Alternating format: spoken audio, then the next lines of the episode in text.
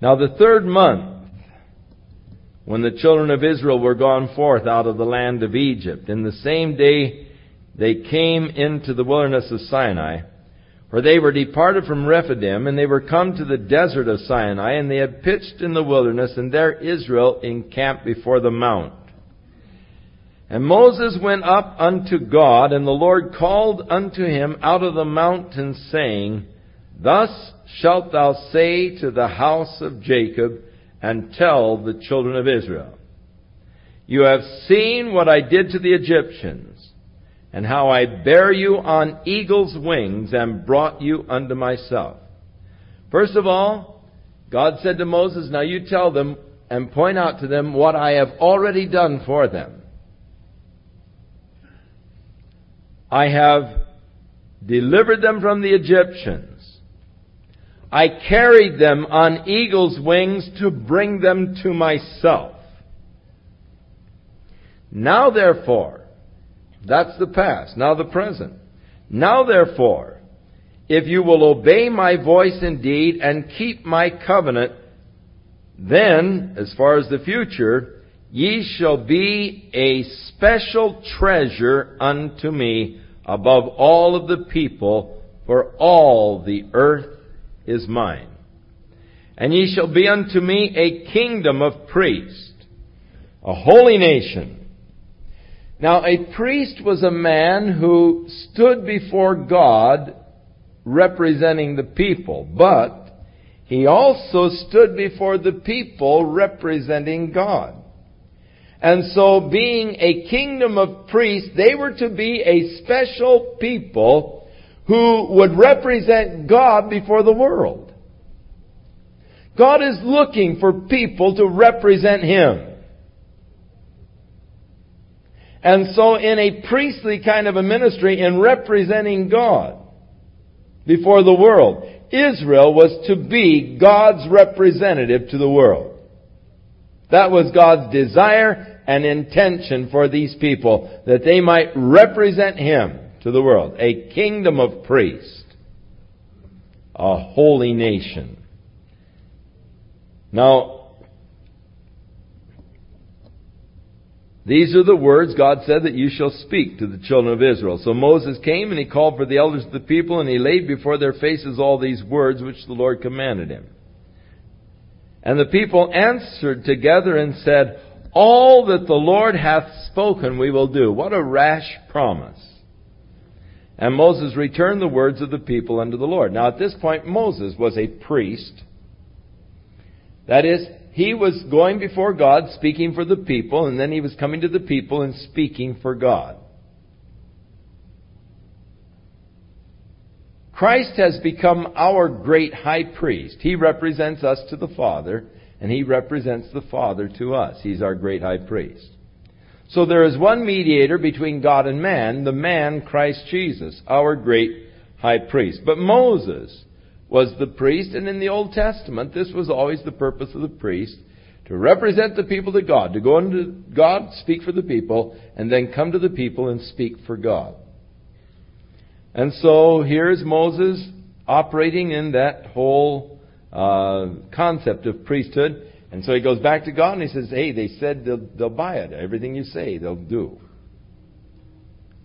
All that the Lord has spoken, we will do.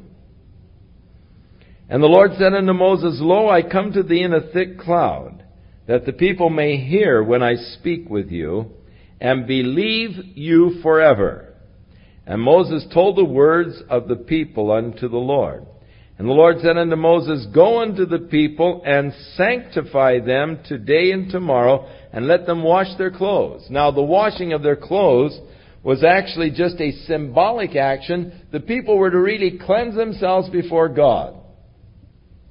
And the washing of their clothes being a symbolic action that spoke of, of just the, the setting of themselves or the washing of themselves of their hearts, their minds, their lives in a uh, it means to the sanctify means to set apart uh, for for use. And so here I'm calls the people to sanctify themselves and and to wash their clothes. And be ready against the third day For the third day the Lord will come down in the sight of all of the people on Mount Sinai. So let the people sanctify themselves. Really, you know, wash themselves, get themselves pure and all. Because the third day is going to be a big day. I'm going to come down on Mount Sinai in the sight of the people. It's going to be an awesome day.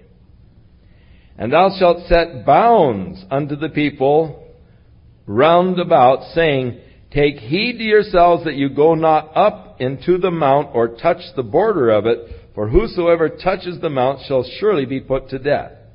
And there shall not a hand touch it.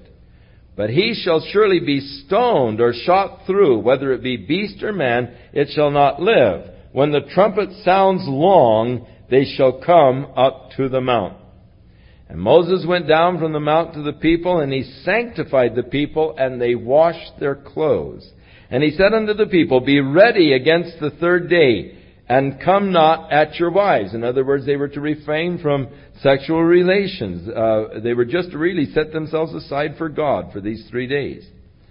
And it came to pass on the third day in the morning that there were thunders and lightnings and a thick cloud upon the mount, and the voice of a trumpet exceeding loud, so that all the people that were in the camp trembled. Can you imagine what that must have been when when, when God began to demonstrate himself to these people in this way, that there came down there on Mount Sinai this, this smoke, there was this blasting trumpet sound, and the uh, fire rolling around, and the lightnings, and the thunders, and the thick cloud.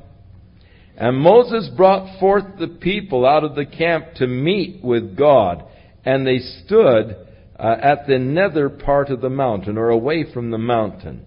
And Mount Sinai was altogether on a smoke, because the Lord descended upon it in fire, and the smoke thereof ascended as the smoke of a furnace, while the mount shook greatly.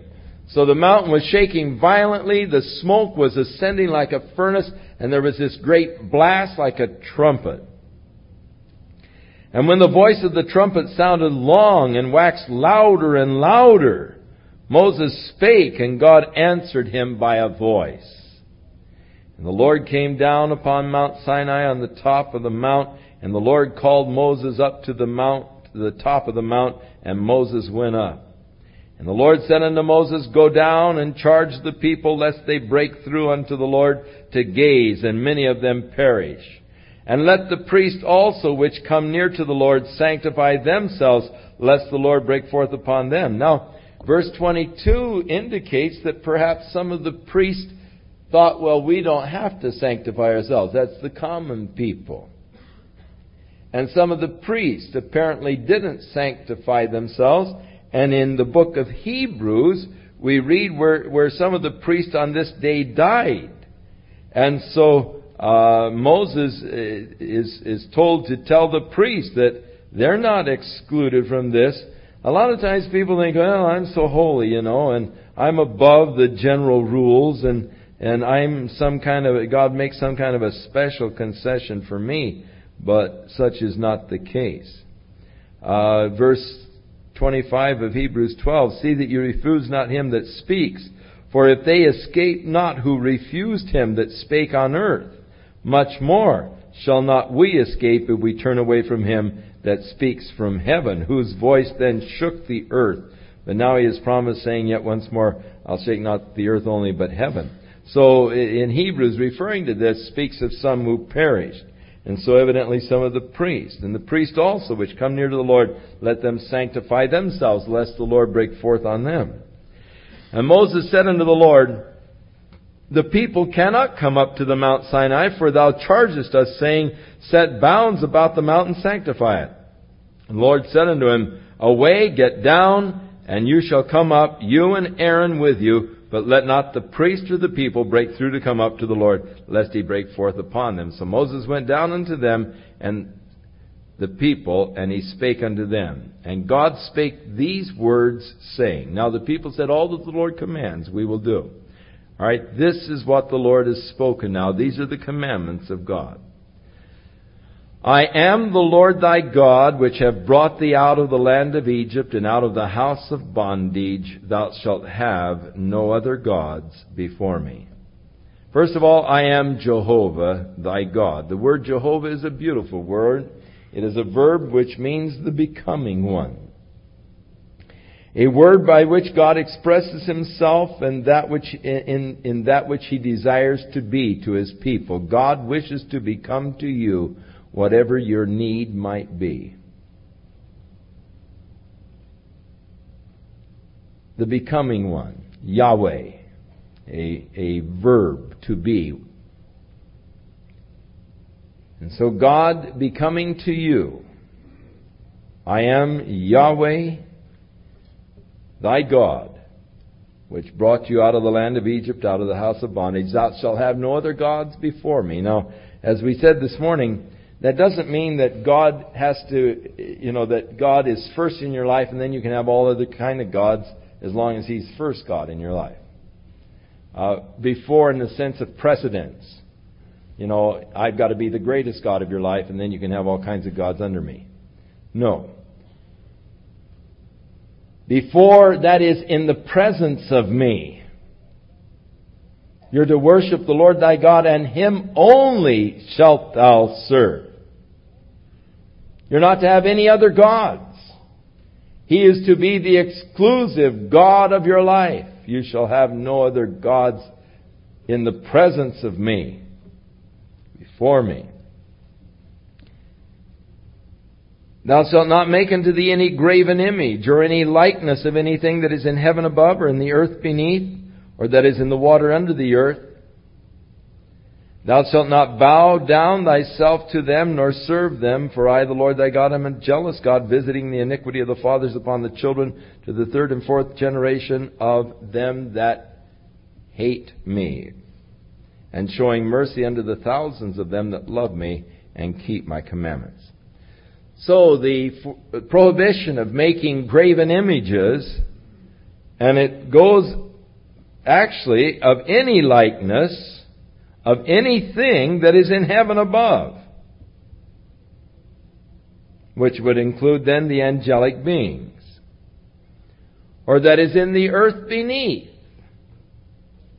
or that is in the water under the earth, whatever those creatures might look like. Thou shalt not make them, thou shalt not bow down thyself to them. Now, men, as we pointed out this morning, have always been guilty of making their own gods. Man is conscious of God.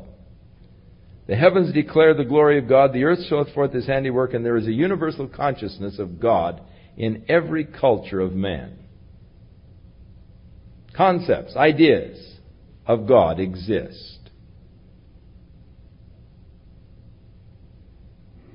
Now, many men have been guilty of making their own gods.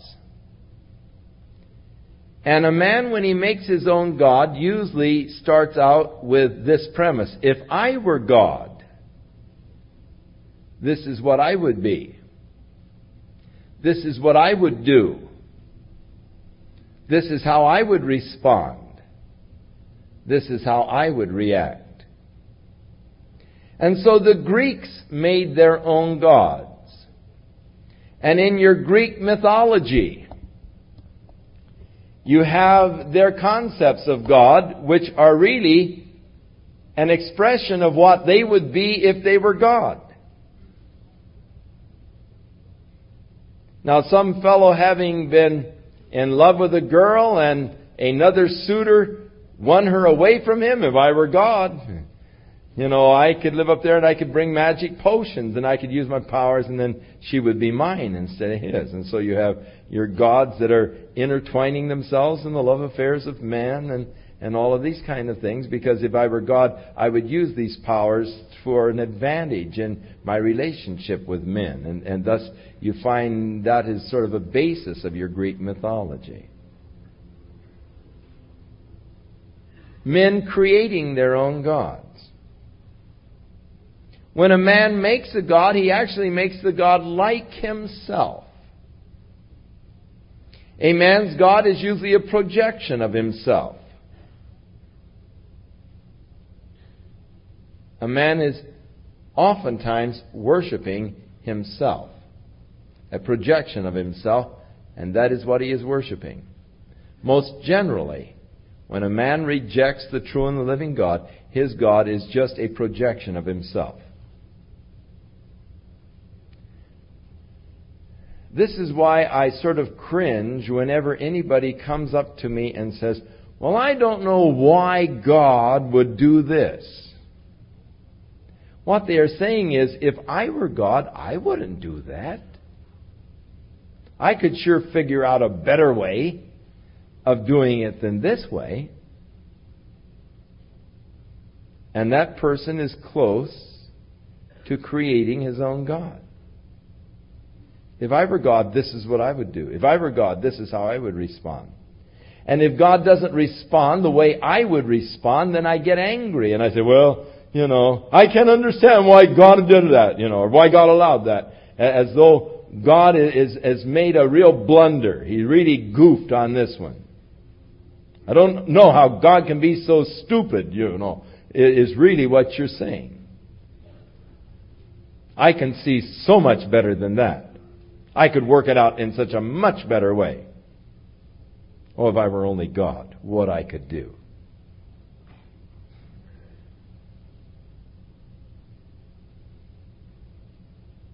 If you were God, I'd hate to be in this universe very long. When Job and his friends were talking about God, well, God is this, and if I were God, that, you know, and, and they were giving all their ideas about what God was and what God was doing and so forth, which were projections of their own selves, their own concepts, putting them in the mind of God, sort of. When God came on the scene, after these guys had all expressed their concepts of, of God and how God works, etc., when God came on the scene, All right, Job, gird yourself like a man. You've been talking about things that you really don't know anything about. I'm going to ask you a few questions. First of all, Job, where were you when I laid the foundations of the earth? Tell me if you think you know so much. How would you like to guide Arcturus through the sky? How would you like to guide Arcturus through the sky? Arcturus is known as the runaway star. Its speed is estimated at 115 miles a second. How would you like the job of guiding that big old thing through the sky? Wheeling that thing around at that kind of a speed.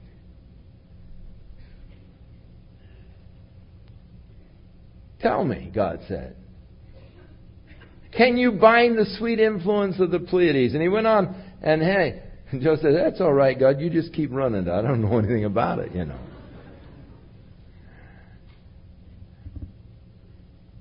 Yes, we'd have a difficult time running this universe, I'll tell you.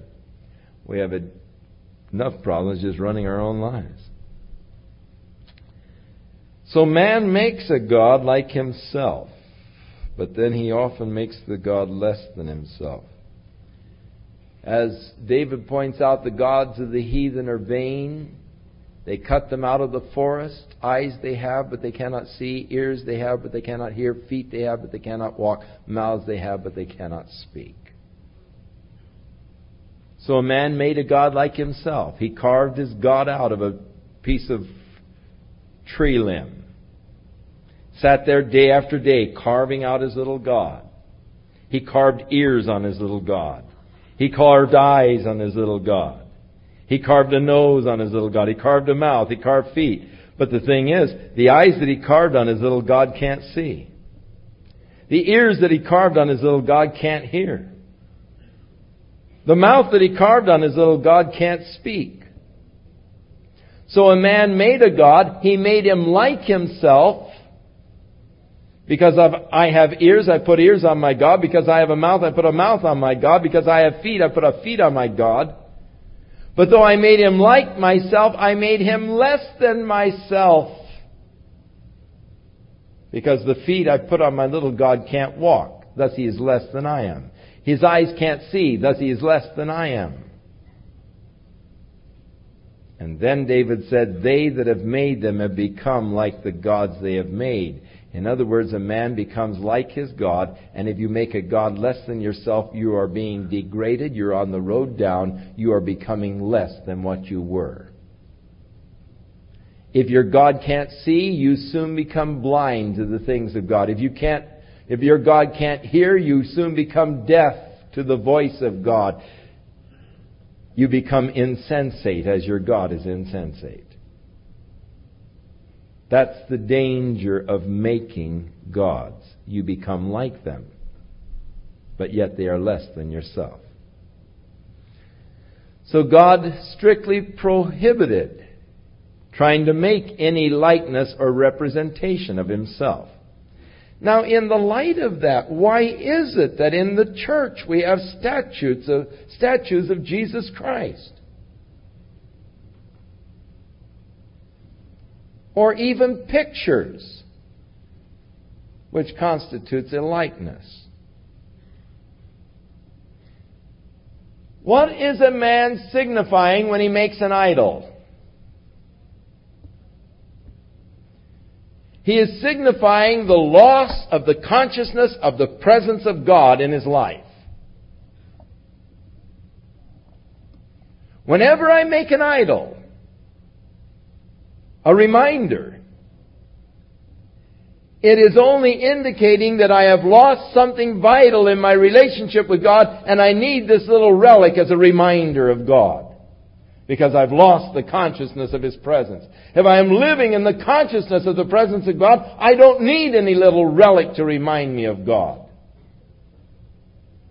But the making of the relic not only indicates the loss of the consciousness, but somehow there is a desire to regain that which I've lost. And somehow I would like to be conscious of God again, so I make a reminder so that I can be conscious of God. But it is always an indication of a degraded spiritual state.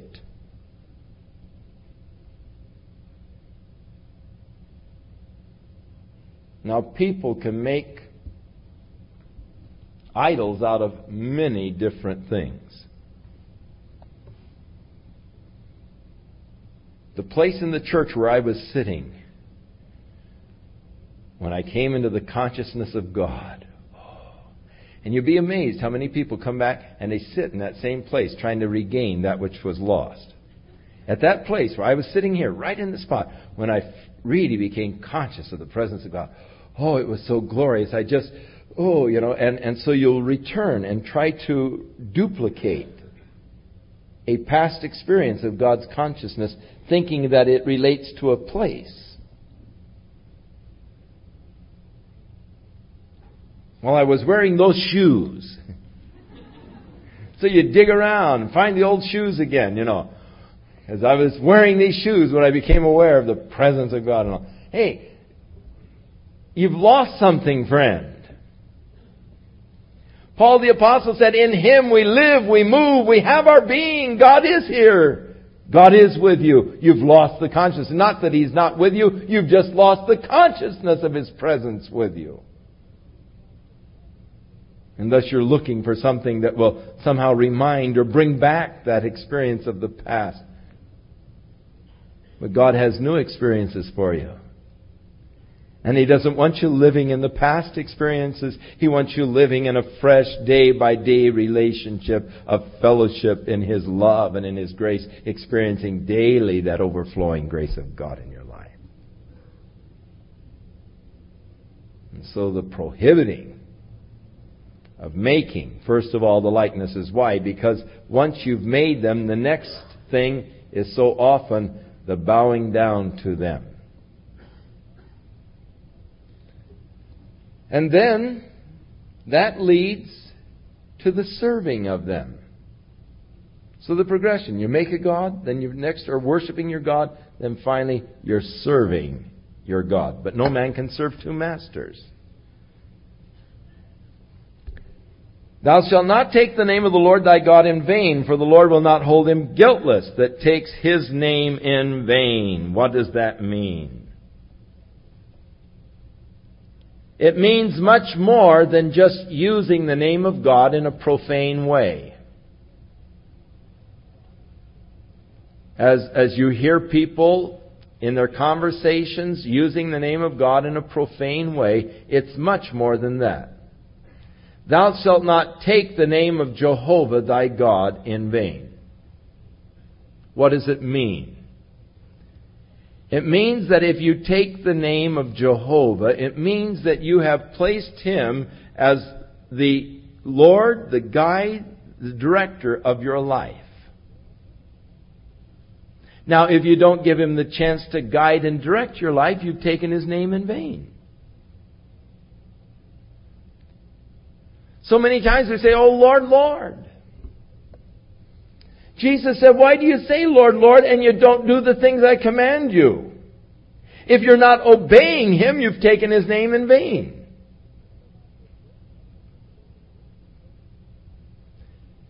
Thus, the greatest blasphemy is not that which you hear on Skid Row. But the greatest blasphemy is that of those who make an acknowledgement of God in their words and maybe even in their deeds by attending church and so forth, and yet God doesn't have a place in their daily life through the week. You never give God a place. You never give God a chance. You never open up your life to God during the week. It's just a Sunday relationship with Him. That is taking the name of the Lord your God in vain. That's the greatest blasphemy. Remember the Sabbath day to keep it holy. Six days shalt thou labor and do all thy work. Therefore, if you're on a five day week, you're unscriptural. If you want to really, you know, be tight to the law. The seventh day is the Sabbath of the Lord thy God. In it thou shalt not do any work, thou, nor thy son, nor thy daughter, nor thy manservant, or maidservant, or thy cattle, or the stranger that is within thy gates. For in six days the Lord made the heaven and the earth and the sea and all that in them is, and rested the seventh day. Wherefore the Lord blessed the Sabbath day and hallowed it, honored it. Now, There are a lot of people who today like to make a big issue over the Sabbath day and over worshiping on Sunday. And they say the Sabbath day is the day that you should worship God. And they've even gone so far as to say that Sunday worship is the mark of the beast. And so you've all been guilty of taking the mark of the beast because you worship God on Sunday.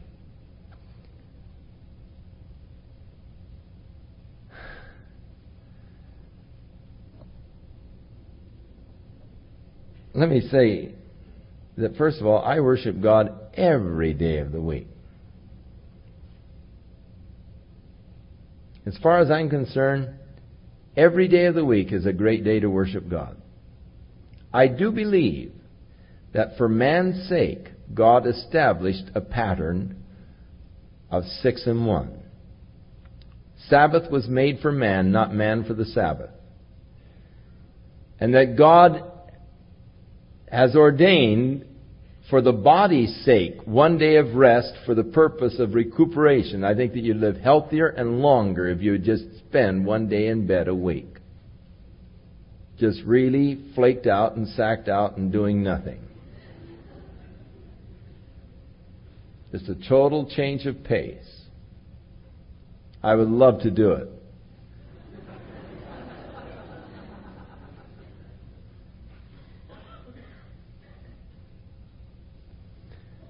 But this particular law was a special law to the people of Israel, as is declared in the 31st chapter of Exodus, verses 16 and 17.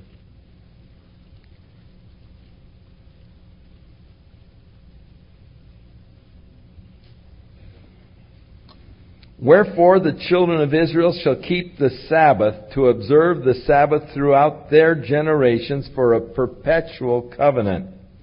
It is a sign between me and the children of Israel forever.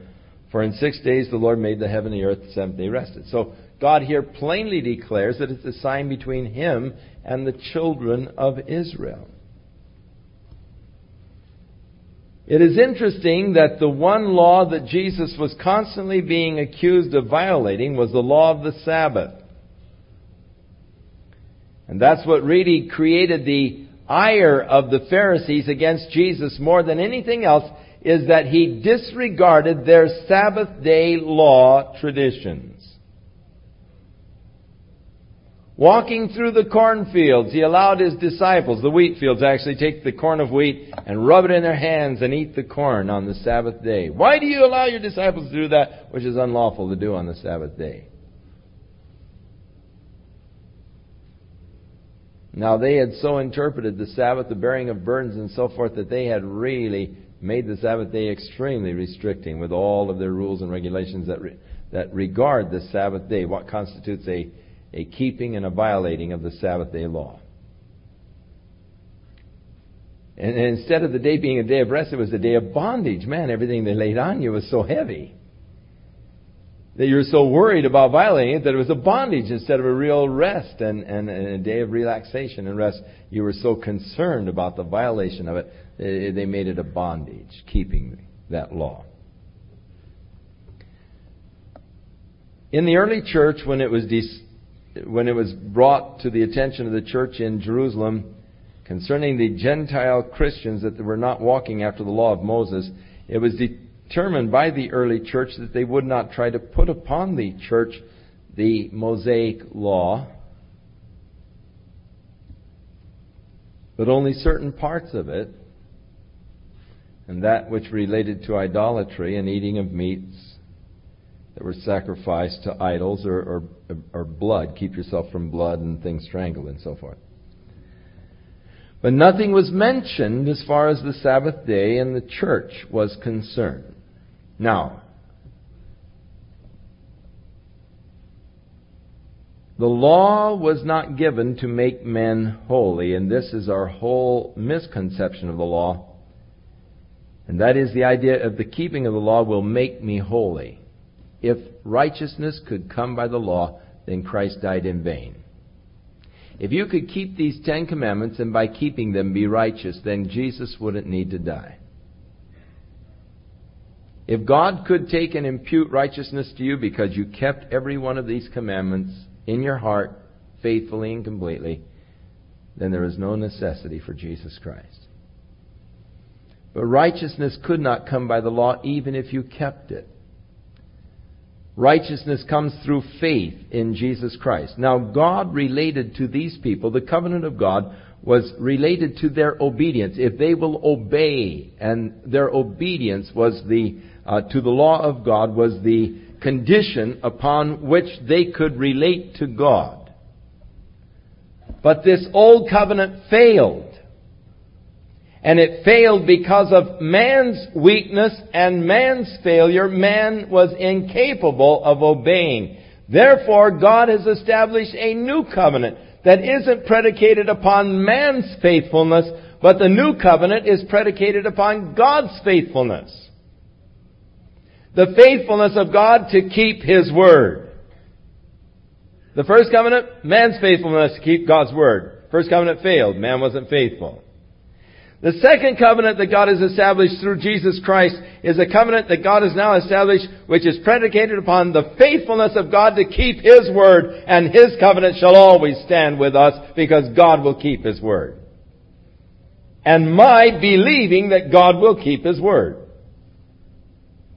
So to him that worketh not but believeth, God imputes that faith for righteousness. Now, does that mean then that I have no relationship to the law at all? I can live however I want. I can violate any of these commandments I want and still have fellowship with God? God forbid. How can we who are dead to sin live any longer therein?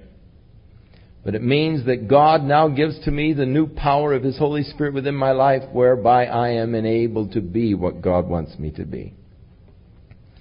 The fifth commandment, some people put with the first table. They say that it belongs in the first table.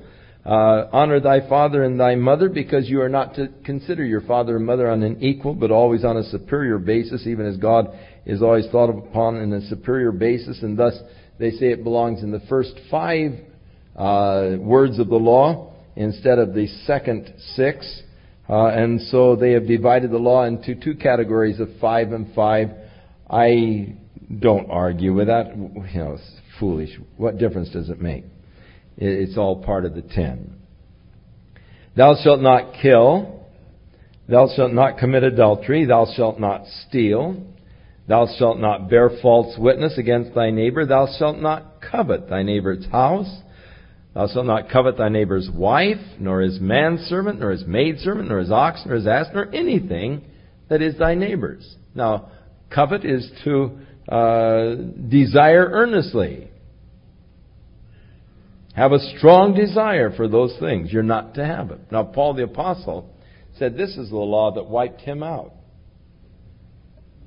I didn't know, he said, that coveting was sin. Except the law said, Thou shalt not covet.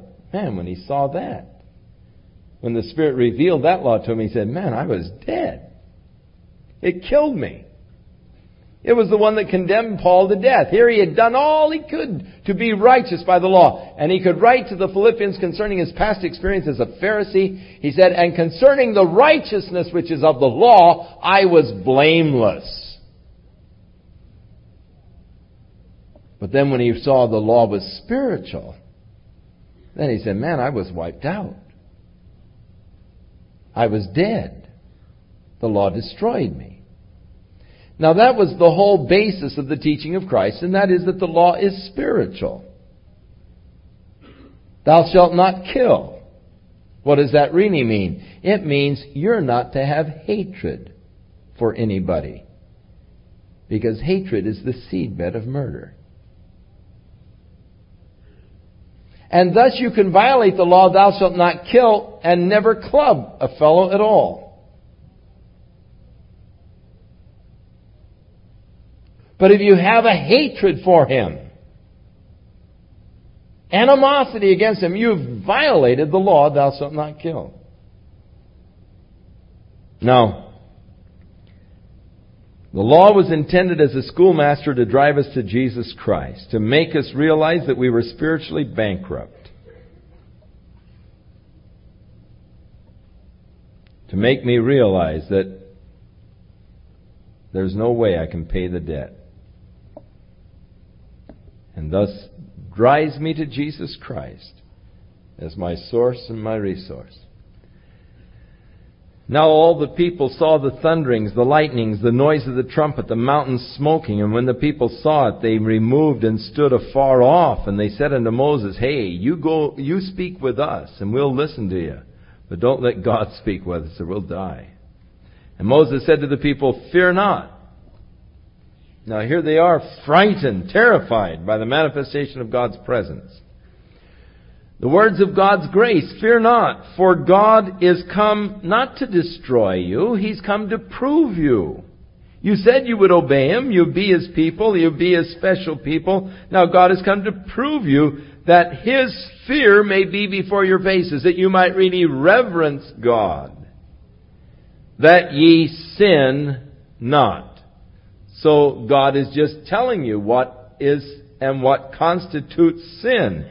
This is a basic law of God which constitutes the right relationship with God and the right relationship with your fellow man. If you don't have the right relationship with God, there's no sense of going any further. You're not going to have a right relationship with your fellow man. That is why when the young ruler came to Jesus and said, Good master, what must I do to be saved? Jesus, first of all, tried to draw his attention to something. He said, Why did you call me good? There's only one good, that's God. What was Jesus saying to him? He was saying one of two things. He was saying to this young man, Hey, I'm no good. Or he was saying to this young man, I am God. And he's trying to point out to the young man that he recognized in Jesus something that was truth. Why did you call me good? You see, think about this now, young man. You've discovered a truth. When you came to me, you called me good. Why did you do that? Because you see, you've recognized a truth. I am God. Why did you call me good? There's only one good, that's God. That gives you a hint why you call me good. We, we, we misinterpret that. We think, think Jesus is saying to the young man, Why did you call me good? I'm no good. There's only one good, that's God. No, that's not at all what he is saying. Why did you call me good? I'll give you a hint. There's only one good, that's God. That's why you call me good, because I'm God. What must I do to have age abiding life? Keep the commandments. Which ones, Lord? And what did the Lord give to him? He gave to him the first table of the law. Your relationship with God. Why? Because if you don't get past this, there's no sense going to the second table. If you don't pass the first four, there's no sense going on to the second six. If you don't have a right relationship with God, you're not going to have a right relationship with your fellow man. So Jesus reiterates the first four. Lord, I've kept all these from my youth up. What do I lack yet? Oh, let's come back and take a look at that. What is the first law? Thou shalt not have any other gods before me. You say you've kept them all. All right. Go out and sell everything that you have. And take the money and give to the poor and come and follow me. You'll have great treasures in heaven. What was Jesus doing? He was pointing out the folly of what the man had said. The first law, thou shalt have no other gods before me, was a law that he was breaking because he had his possessions as a God in his life. They were his God, and they were before. They were there in the presence of his worship of God. Lord, I've kept this law from my youth up. What do I lack yet? Oh, oh, wait a minute. You haven't kept it from your youth up. You only say you have. But in reality, you have a God in your life that is possessing you, and it is even stronger and has a greater hold than I have upon you. Your desire for it is greater than your desire for me. Be careful what you say to Jesus. He's liable to put you on an examination.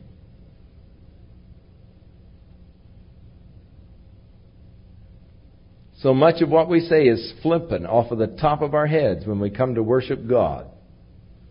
Oh God, everything I have is yours.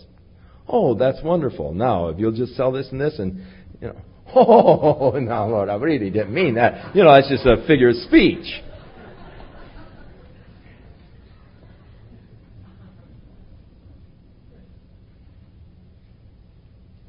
Words empty words. We're so guilty of offering to the Lord the empty words of our mouth. Rend your hearts, not your garments, unto God.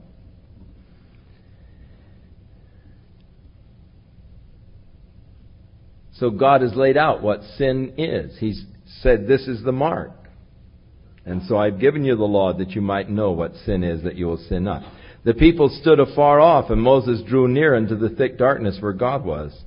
And the Lord said unto Moses, Thus shalt thou say to the children of Israel, You have seen that I have talked with you from heaven.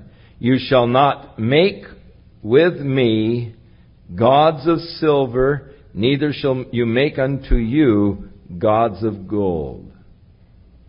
An altar of earth thou shalt make unto me, and shalt sacrifice thereon burnt offerings. Hey. Notice, the Lord is not even wanting them to build ornate altars. And if you have a, st- make an altar of earth to make your sacrifice. Just pile up dirt for your altar. And if you use stone, don't bring a chisel on it. Because if you put a chisel on it, you're going to defile it. God doesn't want anything to distract from Him. Not even a glorious, fancy altar. He doesn't want man glorying in the works of his own hands. God help us in the church today. You go into so many churches where you've got the fancy work of man's hands, the ornate altars, the ornate buildings and all, and God cannot be pleased with them.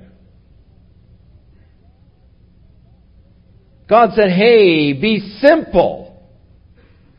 Build an altar out of earth. That's good enough.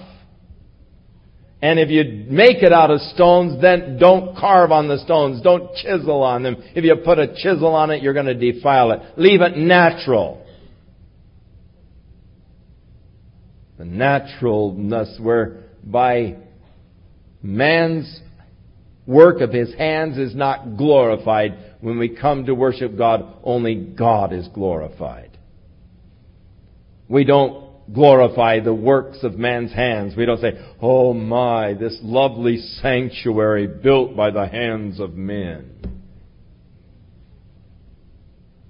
This glorious golden altar built by the hands of men.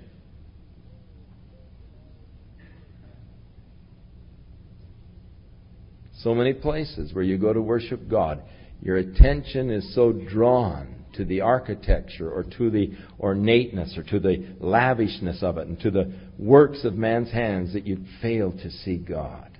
You're lost in the works of man's hands. God was forbidding that. He said, hey, when you make an altar, make it out of earth. He doesn't want man to glory in his presence, the work of his hands, or anything else. God wants the glory when we come to worship him.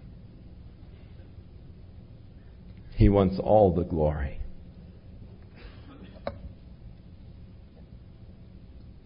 God, help that man who seeks to bring glory and attention to himself while doing the service of God. The altar of earth thou shalt make unto me, and shalt sacrifice thereon thy burnt offerings and thy peace offerings, thy sheep, thy oxen. In all places where I record my name, I will come unto thee, and I will bless thee. And if you will make me an altar of stone, thou shalt not build it of hewn stone, for if you lift up your tool on it, you have polluted it. Neither shalt thou go up by the steps to my altar, that thy nakedness be not discovered thereon. In other words, don't go up steps and high where people can look up and see your bare legs or something. God just doesn't want attention drawn to anything but Him when we are worshiping God. He wants your heart and your mind to be centered upon Him, not to be distracted. That is why we seek to keep distractions here to a minimum. We don't want anything that draws attention to man. We want our attention to be drawn to the Word of God and to God Himself when we gather together to worship Him. For God forbid that any flesh should glory in His sight.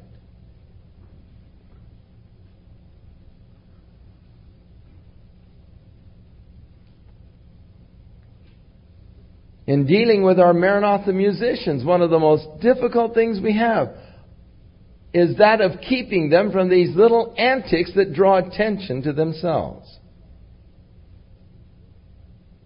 Even a special movement as you're playing the bass, you know.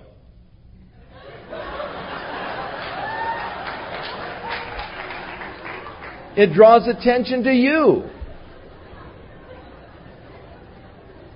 And takes the attention of the people off of what you're saying, what you're singing. Oh man, look at him, you know. Really swings, you know. Really grooving, isn't he, you know. And, and, and that subtle little way that we have of drawing attention to ourselves but the minute I draw attention to me, then the person's attention is taken off of God, and I am robbing God of that which is His. And God will hold me accountable for it. And thus serving the Lord is always a very fine balance.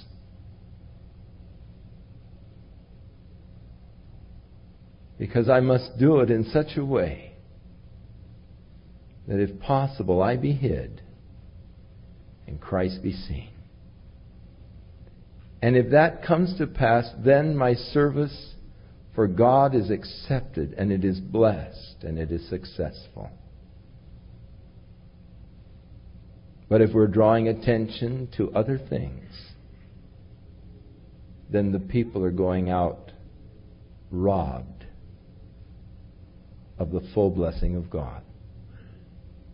Tragically so. Next week, we'll take the next five chapters. Father, we thank you tonight for thy word, a lamp unto our feet, a light unto our path. And Lord, we thank you for your law, the standards that you have given to us. And Lord, we delight after thy law. We consent to thy law. We desire to fulfill thy law. Give us the power, Lord, to be what you want us to be and to do what we ought to do as your children.